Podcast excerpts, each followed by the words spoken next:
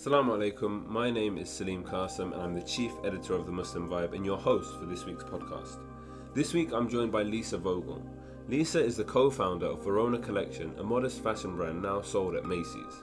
We're going to be talking about Verona, entrepreneurship, and modest fashion.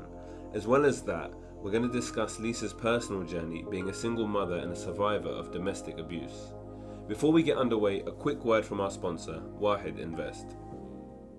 Wahed helps you become a halal investor in minutes. Clients from over 40 states have already started their journey with us. Here's how it works. First, we ask you eight simple questions to recommend a portfolio based on your risk profile. You then select your portfolio and simply sign up online. Your account can be approved in seconds. After you fund your account, we'll place the trades for you. All you have to do then is sit back and monitor your performance. It actually is that easy. Assalamu alaikum, Lisa. How are you doing? You okay? Good, alhamdulillah. How are you? Very good. Thank you for joining us. Um, so jumping right in, uh, Verona Collection is, is is a is a modest fashion brand that's been around for quite a few years now. Um, Yes. Can you tell me a little bit more about where the idea came from and, and how that all happened? Yeah, sure. So I, um, you know, I, I, I, became a, a fashion photographer and I started uh, just after I took my shahada in 2011. And so I, I decided to give up, you know, going after mainstream fashion photography because I didn't feel like it really like coincided with my newfound beliefs. Um, and I, I worked along, you know, within the modest fashion industry for a few years. Um, I then got married and had babies, and I could no longer, you know, travel like I was before. And I really wanted to stay within the field. Um, and it was something that was a passion of mine to always design and, and create. So I decided to um, pair up with Ala Amus, and we launched Verona Collection in 2015. Um, but really, it came from the need of the lack of modest clothing because, like, it was always difficult for me to find everything that I was looking for, and I knew that millions of other Muslim women living in the West would have the same issue. So uh, you mentioned obviously the fact that you converted to Islam as well. Um, Mm-hmm. w- and and are you saying that that was a, a, a key factor in, in launching the brand? I mean, it was a part of it because, um, you know, like uh, I would say just joining in on the modest fashion industry as a whole is what really geared me towards, you know, after I took my Shahada. Because when I entered, um, you know, I went to college, got a business degree, but then I realized it wasn't happy and I wanted to work in the creative field. So I went to photography school. I had a, a goal in mind to work in the fashion industry. Um, and obviously, I didn't even realize that modest fashion was a thing. Um, be, I, this was at the time when I didn't even know anything about Islam, though. But when I discovered Islam, I realized that I wasn't going to be happy going towards mainstream fashion, and it wasn't going to be, you know, it, I wasn't going to feel good in my heart going for that. So that's when I got into the modest fashion industry. That's really cool. And uh, was it a big? Um, I guess because we're talking about modest fashion and everything else. Also, just f- from a personal perspective, was it a big uh, adjustment or shift in your life going from wearing you know whatever you wanted to suddenly having to to be very selective in the way that you dress and Yeah, I covering mean, up?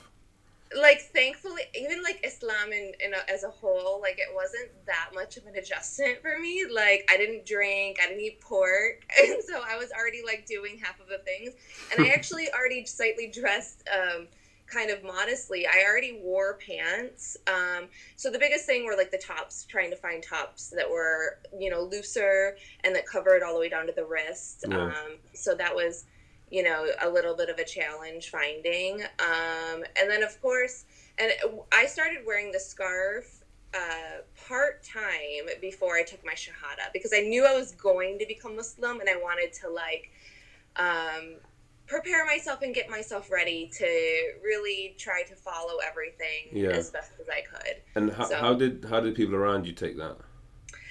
Um, you know, the first time I walked into school with my hijab on, it was really, really nerve wracking. can I ask also, sorry, just quickly, when, when, Yeah, you, when no. you say part time, I, I imagine like one of those convertible, like half on, half off type. What was it? No, like no, a full full on Like- headscarf. Like I wore, I literally I wore it during the day, and then I would like uh, wear it at like take it off for work. And this is before I actually took my shahada. Mm. You know, after I became Muslim, then I wore it full time, and I like meaning like I was truly a hijabi where no one sees my hair. Um, but I actually started wearing the hijab before I took my shahada. That's awesome. And um, Yeah. I, I it's with with the hijab. Just out of curiosity, do you see it as a as an identity piece? Like, is it a thing that that says that this is what I am? I'm Muslim, or is it more about preserving your modesty and all that kind of stuff? both for me both you know like if i had taken my shahada and i didn't put on a hijab no one would be recognizing me as muslim or Hmm. even like you know try to think that i could be muslim for so for me i'm i wear it with pride that it's the one identity piece of identity where people know everywhere i walk I, they know i'm muslim and i'm going to be proud to wear it so i take a lot of pride when i put it on um, but it's of course for both. You know, I wear it for Allah. I'm not married. I'm not here because my husband told me to wear it. You know, I'm wearing it because I believe in it and what it stands for. Yeah, and, coming back to, to Verona itself, um, as an entrepreneur, um, it's it's I'm assuming quite a, a scary ride and quite a scary journey. You know, plunging in with a with a modest fashion brand, and in you know you wanted to get into fashion, but you were a photographer beforehand. Um, I think people love to see all the positives, but I, I'm I'm a bit curious about about the, the failures that you might have had along the way. And, and did you struggle? Did you fail? Um, and how did you kind of bounce back from that? You mean as far as working with a business? Yeah, Uh, as far as l- l- yeah. getting a business off the ground. There's failures every day. Every day. And even being, you know, where we are in Macy's, alhamdulillah, there's failures every day. And a part of running a business is learning how to burn out fires, you know, and just keep going and learning how to solve problems and move on to the next. It is not easy running a business. It's certainly not easy starting a business. So there are roadblocks all the time. And um, okay, we've spoken about the negative. Now, now the positive we've mentioned Macy's. Um, how how does a collaboration or how does something like that come together? I mean, I I like to say it was it was straight from Allah. I swear, you know, just like the pieces just came together. Um, so when we opened up Verona, we had a goal in mind to be the first Islamic fashion brand, modest fashion brand, in a major department store. That obviously is like a huge task um, in itself to be any fashion brand, let alone you know an Islamic fashion brand. But we we knew that we had to be successful on our own and um, we had to uh, you know have our own customer base and grow you know ourselves. So we we had a goal in mind. We're like let's become successful a successful business which we feel we did alhamdulillah. When we realized we were ready to start approaching um, we looked around to try to see how we can get in contact with major retailers. We found the workshop at macy's um, which is a week-long program for women and minority owned businesses. It's a very competitive process to get into. And we got in. Um, we were only, you know, I'm not allowed to say how many applicants applied, but it's not a small number. Um, but they only selected eight companies. Um, we were one of them. During the week long program, we um, had the opportunity to sell right at Herald Square um, in New York City, their flagship store. Um, and we sold the product right in front of the buyers um, and they saw the need for modest clothing and from there the conversation started and one year later we launched with them on macys.com It's incredible. And with regards Yeah. to the, the notion of Islamic or modest fashion, do do you think it's entering the mainstream now, or will it ever become? Will, Islamic fashion be known in the mainstream as okay, that's modest wear? How, like, how do you see that i mean yeah relationship it's for developing? sure it is a huge growing market and it's not going away it the the expected numbers of the modest fashion industry i think within just two years is going to be you know upwards of 500 billion dollars worldwide. Um, and it's a growing market and it's not going away. So you know right now we see a lot of it in the news that new companies are entering into this um, you know into the segment but you're only going to see it more and more. And how do you feel about mainstream brands um, entering that space? You know obviously like you know we can look at the negatives as to why they're doing it you know purely you know some might just be doing it purely for financial gain some might be doing it for both financial and you know the social mission behind it. Hmm. but i see it as a positive all around you know regardless of what their motives are. Uh, can I ask how or why? why? Is it positive? Why i mean because like if you if you see you know in a day and age where you know there's stereotypes surrounding muslim women. Mm. when these companies choose to represent muslim women on a major platform they're representing us in a positive way. So you know as strong women as independent women as you know someone's choosing to wear this. So uh, for me that can only result in positive um, you know uh, feedback that we can get when they choose to represent us on a major scale But I think okay, you- you're right in, in one in, in the in the regard of representation. But I feel Mhm. like when when Nike, for example, make a, a headscarf that women can wear for sports, there are Mhm. there are five, ten, probably dozens and hundreds of companies, Muslim owned brands that are providing a similar product for Muslims. for um, sure who, yeah. who are being completely turfed out the market. Well, I think that comes down to the Muslim community. Are they going to support, you know, Muslim businesses? You know, that's their choice. You know, so. Um, but as far as Nike choosing to represent Muslim women, I see that as a positive. You know. Okay, fair enough. And um, I also wanted to briefly talk to you about modest fashion um, as a as a concept. So I think um, you know amongst more conservative circles, there's this debate around okay if you're if you're going to be modeling clothes or whatever, um, that kind of is is counterintuitive towards modesty because you're essentially essentially flaunting uh, the physique of a woman or whatever else and, and having a picture up of yourself wearing a nice outfit doesn't necessarily fit in line with like a more traditional understanding of what's appropriate. Um, how, how would you reconcile that? I come down to balance. You know what I mean? Like if women so sometimes could could potentially take it too far, that's not my area to judge. You know, I can only control on how we represent you know our brand and what we do. Um, you know, you're you do things with the best of intentions. Obviously, you have a product to sell, but then you have you have your morals So and are, your are there sorry are, are there like internal guidelines with with your own company then as to what's appropriate, what isn't? Yeah, we, you know, I also one, I make sure the model's comfortable. You know, is this are you comfortable wearing X, Y, and Z? You know, and then we also, you know, take into account, you know, is this modest enough?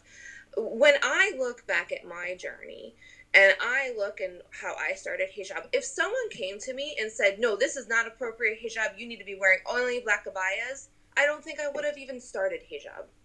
We have to look at things as a progression mm-hmm. and you know not make everything so black and white. We have to balance things out and allow women the opportunity to grow with her hijab if she chooses. I want to make it very clear. You know we focus so much around what women wear but we stop we, we take we need to take the conversation as you know is this her choice and is she wearing it because she chooses to? Because if we talk about hijab as a force method and we talk you know are so the conversation's always about what women wear you know they they, they end up going the other direction so we have to make it into a way where there's steps of how you know of different levels of modesty Okay, fair enough. Um, and with um, with regards to you know you're talking about young women and choosing what they wear and whatever else. Uh, how big a role do you think influencers have to play in that? Because I, I think, um, and this is something that I you know we were doing in the office. Um, we were we were trying to come up with a, a list of of influential Muslims from from different spheres, and we were looking at like the religious sphere, for example, and we had a bunch of sheikhs and a bunch of imams, and we, you know the list as long as your arm. But then when we're looking at, at female speakers or female, you know, religious authorities, especially in the West, I think we, we the list I, I, I can't name that many, unfortunately. And that's probably my own sort of shortcoming. But and, and you know, you, you spoke about how we, we talk a lot about what women wear and, and there's always a focus on that. But I feel like if we look at the, the Muslim influencer sphere, the majority of women in that space I feel um, are are the the the hijabi fashionistas, the makeup artists, the you know the influencers who are who are doing all of that stuff on a regular basis, the outfit of the days and all of that. But we don't have any kind of role models that offer anything else. Do you know mm-hmm. what I mean? So it's not, and, and this is the thing. There's always this conversation around Muslim men talking about women and talking about what women should wear, um, and I mm-hmm. appreciate that that there is an issue there that needs to be addressed. Yeah, Wholeheartedly, yeah. But then at the same time, I would ask the question whether enough is being done on the other side, and if if there are if there's enough of a voice that's not talking, you know, from from a female perspective, that's not talking about what you're wearing and how you're looking and what your makeup's looking like and all of that kind of stuff.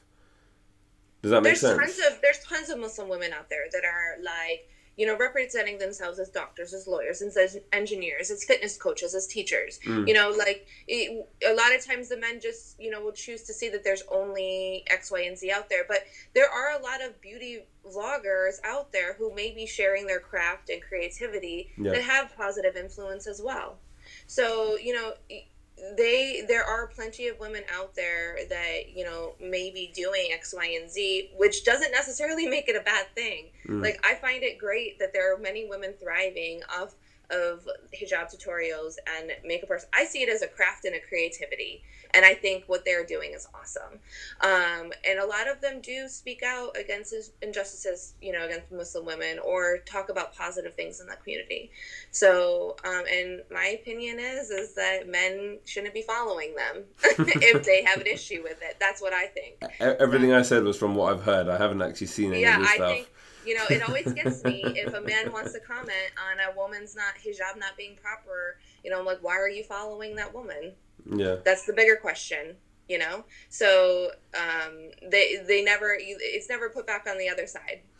Fair enough. And I, I think finally on the business side, I just wanted to ask um, what advice you would give either yourself or, or someone younger who wants to start out in the in the modest fashion industry or just as an entrepreneur generally one you got to take your time and you got to get your brand set and you know you have to really know your customer like do you know your product and your customer to a t you know thankfully before i entered and opened up verona with Ala you know I had already been working in the fashion industry, so has she. So we knew our customer. So that was first and foremost. So in any industry, you have to know who you're selling to. Um, and then two, you have to, you know, have to get your brand name, your logo, your logistics. How are you shipping your product? You, you know, do you have quality control in place? And take a good six to nine months to really get your brand down, and then you launch. So, but you also have to know that there's always challenges and you have to be willing to work through it and put in the hard work. I get lots of messages and requests, can you help me in X, Y, and Z? And I, you can tell from someone who has already done the work versus someone who wants a, a, a, golden plate handed over to them. And it doesn't work like that. You have to be willing to put in the hard work every single day. And I guess finally, what's been uh, the most rewarding thing from this experience? Not not necessarily a tangible outcome, but just generally, what have you enjoyed the most about the whole entrepreneurial journey? Um, you know, it's being able to do what I love you know, you like, thankfully, my mom always pushed me, you know, growing up to really like go after my dreams and, you know, do what I love. And, you know, I work day and night, and I mean constantly. Like, my phone's always going off. I'm constantly traveling. I'm always on meetings. But at the end of the day, like, I love it because I'm in an industry and doing something I love. That's awesome. Um, I, I, you know, um, I mentioned to you before the second half of this uh, conversation. I wanted to discuss the more personal side of things um, mm-hmm. in your life, and uh, maybe you can start by just kind of telling me and the listeners about about the Facebook post um, that you put out a few months back, mm-hmm. Um, and and why you did that. So, um, you know, I came out with I I'm a divorced woman. I'm a single mother. And I came out with why I divorced, and that was due to domestic violence. So, um, I had been thinking about going public with that for a long time. And when I decided to go public with it, um, I felt it was my responsibility to. It wasn't just my right to speak out against it, I felt it was my responsibility. Why did you say that? Because like alhamdulillah like you know i don't have this huge platform but i have a platform you know and mm. um i knew that it would help women that were in my situation and to know that there's a way out um we don't talk about it in this community, and that's a problem, and that needs to change drastically, and it needs to change now. Um, and so I thought long and hard about all the consequences, about you know what I could receive even from my ex, you know, him the minute he was going to find out he was going to go after me. So I thought about all of those things, but I didn't care because to me it needed to be done. And what what was the response like? I was I had no so I only posted on my personal page. Like I didn't post it on Verona, I didn't post it on like some big platform, you know. Um I had no idea how many like how much it would get shared. It was from my personal, I got shared like 4,000 times.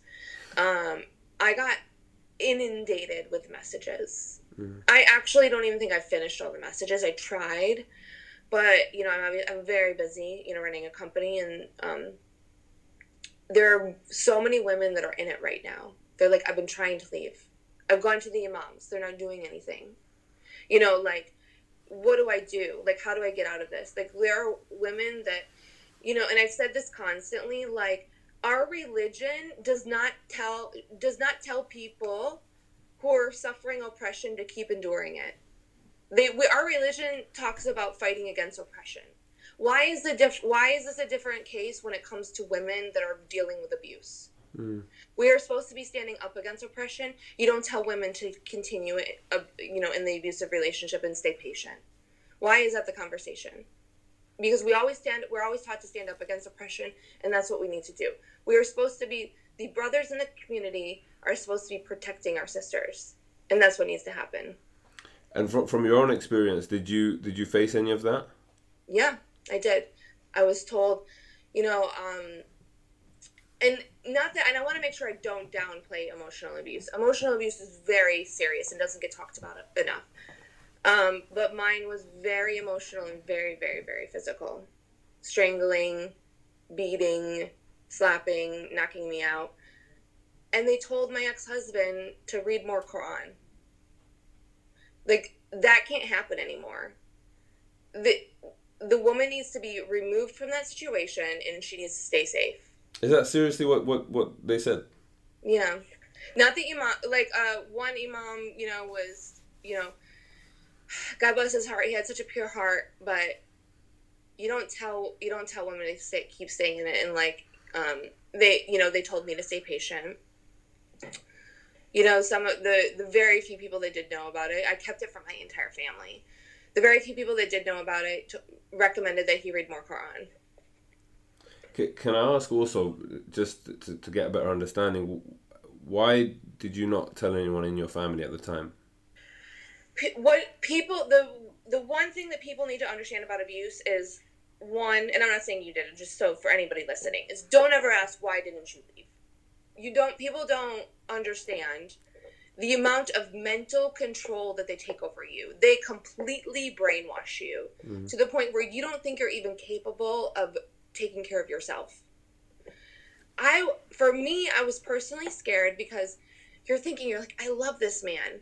I don't want my family broken up. And for me, I'm like, I'm a convert and I'm gonna go to my family and say, a brown. Muslim man has been beating me what does that do? It reiterates a stereotype. That was my fear of coming out as a white convert, you know? But the fact of the matter is, like, statistically, there's no difference between Muslim, Christian, atheists on the amount of abuse that happens towards women. At least in America, the statistics is one in one in three women have suffered, and it does not matter your age, your ethnicity, your religion, your your socioeconomic status none of that matters um, in the statistics. Um, it happens in every you know area. Um, but for me, that was my concern that I was going to reiterate a stereotype. That was one. And two, I knew if I told my family that they would never forgive him because naturally, like, mm. who would allow you to stay with that person? So I kept thinking, I want him to change. I want him to get better. I just want my family to be together. And so you always have this hope that they're going to change. But the fact of the matter is, you know, very few do. And um, you have to remove yourself from the situation. And I'm not out here saying everyone get divorced. That is not what I'm saying. I'm saying the woman needs to be removed from the situation so she can be safe. yeah. and he needs to get help. Um, and if he changes, alhamdulillah, that's amazing. For me, that wasn't the case. I removed my, I finally left um, one day and um, I waited till he went to work and I got, you know, my child was five months old. I had just suffered a miscarriage because he was beating me during pregnancy. Um, I had a five month old who I think I think my youngest was five months old, around that age, um, and then a year old. And I got the babies in the car. My business partner helped me pack up, and I drove from Dallas to Florida over the course of three days. And then I finally got to Florida, and I said, I will give you one year to get help and change. And if you don't change, I'm going to divorce you. So in my heart, I'm like, I gave that man every opportunity to mm. change um, and get help, which is actually even Islamic. It says to, there should be a cooling off period. Mm. I gave him a full year um, to get help, but it wasn't enough. And, and for, for people, I guess that might find themselves in a in a similar relationship or think that their relationship might be going down a certain path. Um, was it something that you identified very early on in your relationship, or was it gradual? Was it sudden? How how do you I didn't notice before the marriage, um, you know, and one thing that I will not do again is have such a quick engagement. We got married very fast hmm. because mm. I thought. Um, How fast is very fast, if you don't mind me asking? Like within a month. Oh wow. Um, and I thought, I thought I because I looked for everything. He made all his prayers. He did his sunnahs. He gave khutbas in the masjid. You know, he had a beard. He wore he wore a thobe. He like gave dawah on the street you know, everything that you think that a Muslim woman should be looking for is what I was looking for. Mm. And that's what he was. But is but the but we forget to talk about character. We always we talk about does he pray and does he do this?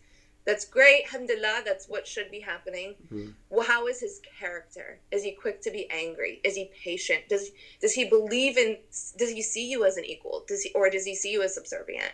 You know does he see you as your you know better half and wanting to walk to Jannah together? And you know um, does he see those the beautiful things and treat people with kindness and respect? We don't talk about that or you know put that much focus on those things. Had i been more in tune to you know seeing is he quick to be angry and taking more time um, to get to know him and his heart and as a person no i would have dodged a huge bullet. But alhamdulillah for everything because I have two beautiful boys out of it. Um, but the abuse, uh, this is this is how it works because this is you know what abusers do and how they suck you in and not being able to leave. It it it starts out slowly and it slowly gets worse and it slowly gets worse and it slowly gets worse and then you know each and every time they're sorry mm. they get you to forgive they'll never do it again and then it becomes a pattern I guess also with that slow approach as well, you end up kind of rationalizing each step, right? Yeah. Because it's just a little and, bit more every time, and you think, oh, that's normal. And he's crying. He feels so sorry. You know, he can't believe he did this. You know, um, you know they they they pull on you, and you know they they make you believe it will never happen, even mm. though in your mind you know it's probably gonna happen the next week. But they but because they do it slowly, they break you down more and more until you are so weak mentally where you feel nothing left inside of you, it's so hard to leave.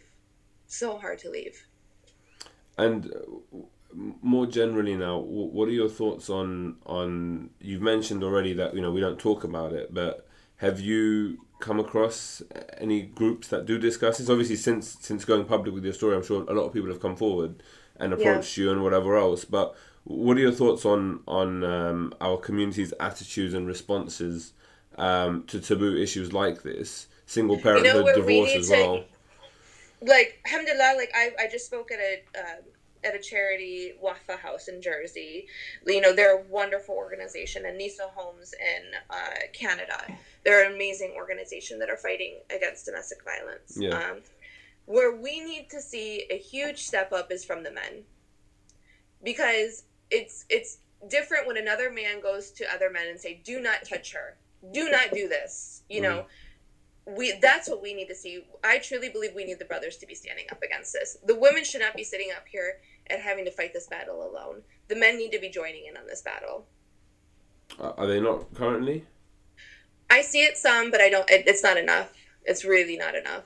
Okay, fair enough. In, I mean, it's interesting actually on, on this particular strand talking about taboos. Um, we've we've recently started a documentary series, uh, sort of fifteen minute documentaries. We did one on um, dealing with suicide and suicidal thoughts, one on drug abuse, and the last one was on child sexual abuse. Um, and and again, wi- within that, we were able to kind of speak to imams and counselors and, and I remember on the, the I think the drug abuse or the suicide episode we actually said to the imam why are more people not coming forward to you and why they're Yeah. not getting help from within our centers and I Yeah. think you're right that I, I believe anyway that our, our institutions and establishments need to be better equipped to deal with this stuff Mm-hmm. where where the imam isn't the one stop shop for everything Yeah. so if you need to see a psychologist or you we know need to talk about mental health. we, It's not. e- exactly no but even even with things like abuse i Yeah. think that you know There's a mental illness going on there. And and, and often Yeah. often our imams just won't be clinically trained and that's not that's not you know devaluing them in any way Exactly. but that's yeah. where we need a support structure in place right to actually help couples and individuals going through whatever issues they're going through Mm-hmm. to, to come out the other end otherwise we're just going to get that bad advice and it's not the first time i've heard something like that um, it just gets swept under the rug, you know, these major issues because no one wants to talk about it. It's not fun to talk about. yeah You know, like no one wants to, you know, necessarily tackle these huge issues, you know, head on, but we need to. If as long as you continue to make it, you know, when I you know, when when you want to come out publicly with like that, you know, it's almost like should I like you don't want to feel like embarrassed that you went through this. But I heard something on TV when they're talking about, you know, victims of domestic violence and it's like, why should a victim feel shame? It should be the perpetrator. Mm. So like why would I be embarrassed at all that I went through this? It needs to be the perpetrator that needs to feel shame and the perpetrator that feels embarrassed for what he did. but i think that's just our innate nature right it's unfortunate, but it needs to change. So, like, I don't feel embarrassed or shameful at all that I went through this. I'm Mm. going to say it and I'm going to speak my voice and I'm going to speak the truth, you know, and because as long as we stay silent, it, things won't change. But I think a lot of people in, in your situation they, they don't see the fact that what they will usually face from everybody else is just complete sympathy and and sort of uh, people understanding and, and wanting to support. Like for Oh, example, of course. we- I got so much, yeah. I, I, like- I when I saw your post, we had never spoken before, but I messaged you. Yeah. No, no, no. That's that's not what I'm saying. I'm I'm talking about internally. Yeah. Internally, you don't want to talk about it because you're you you don't want to put yourself out there. From the way people responded, I got so much support. But do you think people don't see that? Like, did you, if if if you were thinking back to when you were still in the relationship, were you thinking, oh, if I speak publicly, obviously you spoke about how your family would negatively see your husband and Muslims and whatever mm-hmm. else. But did you? Which they didn't. I have to be very clear with my family. They are very, supportive, like the Muslim community and me as a Muslim too. Yeah. So that was just a fear. Yeah. You just you you. but have that's what I mean, fear- right? So there's a lot of fear Yeah. that we build up in our own head, and the reality is completely different. Exactly. Yeah. And because it's not true. My family, of course, they don't they don't support him, you know, but they support me and the Muslim community and me being Muslim, you know. So that Yeah. is exactly you you become fearful of everything. Yeah, but yeah, you're right. And so don't make. I want to make sure I just in case I misspoke. Um, when I did come out, it was nothing but support. Mm. Nothing. So yeah, this was an internal thing for me Yeah. That I was scared of. That's what I mean. I, I think Yeah. that's something that people who might be listening to this, who might be going through something similar, need to kind of understand and appreciate. that there really are people that will be out there to support you. Yeah. And um, I guess finally, on, on a coming back to the kind of on, on the personal side of things, how do you then open yourself up to trust somebody else again? You know, I think healing is um, How do you I- heal? time heals. I've cried so much. You know, I've had shed so many tears, and it's you know healing. Talking to people you trust, just you know, talking to your blue in the face about things that happened. Um, you become stronger and stronger. You know, I tell a lot of people that I'm like, look, I'm actually stronger from where I started. Like, I've not only healed, but I've become stronger. Mm.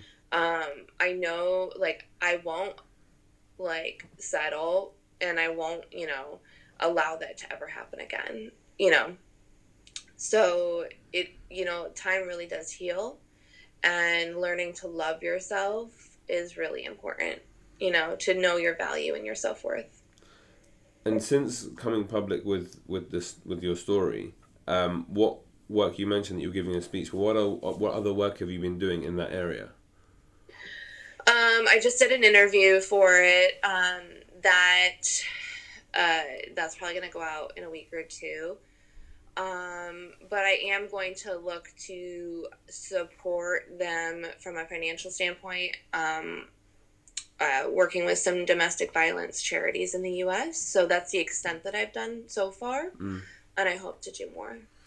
And I think I wanted to end on a, a try and end on a bit of a positive, um, or just something you know looking forward and, where we can go mm-hmm. from here. So, uh, what, what do you feel as a community um, can be done to, to support survivors of, of domestic abuse? What more can be done? Um, obviously, and, and I want to be clear too. I don't want to downgrade those that are trying to work for this cause yeah. too. So obviously, you know, when we talk about these things, we talk about the bad, right? of everything that you know, there really are people out there fighting for this cause. Um, but I think we need to one, like you mentioned, be better equipped somehow. You know, to know that there needs to be, you know, from an organizational standpoint, you know, we need to be, if possible, funding more into mental mental health. Um, organizations and have someone therapist you know there to help. Um, it should not just be imams which although like you mentioned is great um, we need to have you know therapists involved in these things. Uh, we need to have reality you know be a part of the conversation you know not just telling the you know not telling the woman to be patient and to to continue to suffer through it. Um, we need to also not judge women that are in this because unless you've been through it, you really don't know um, what it's like. You know, we're so quick to just say, "Why didn't she just leave?" It's such a, it's actually such an insulting statement. I'm um, sorry, I asked earlier. Yeah, what's that? I said I'm sorry. I asked earlier. Oh no, you didn't ask that. No, no, no, no, you didn't ask that. you didn't. I was no, close. I was very no, close. It's okay. It's okay. Clearly well, not no, experienced in, in dealing that. with this. Um, I was, and I made clear to say you didn't ask it. I was. um, people don't realize, like, think about it. Like, I, as a, I like even with Verona, I had just started that company.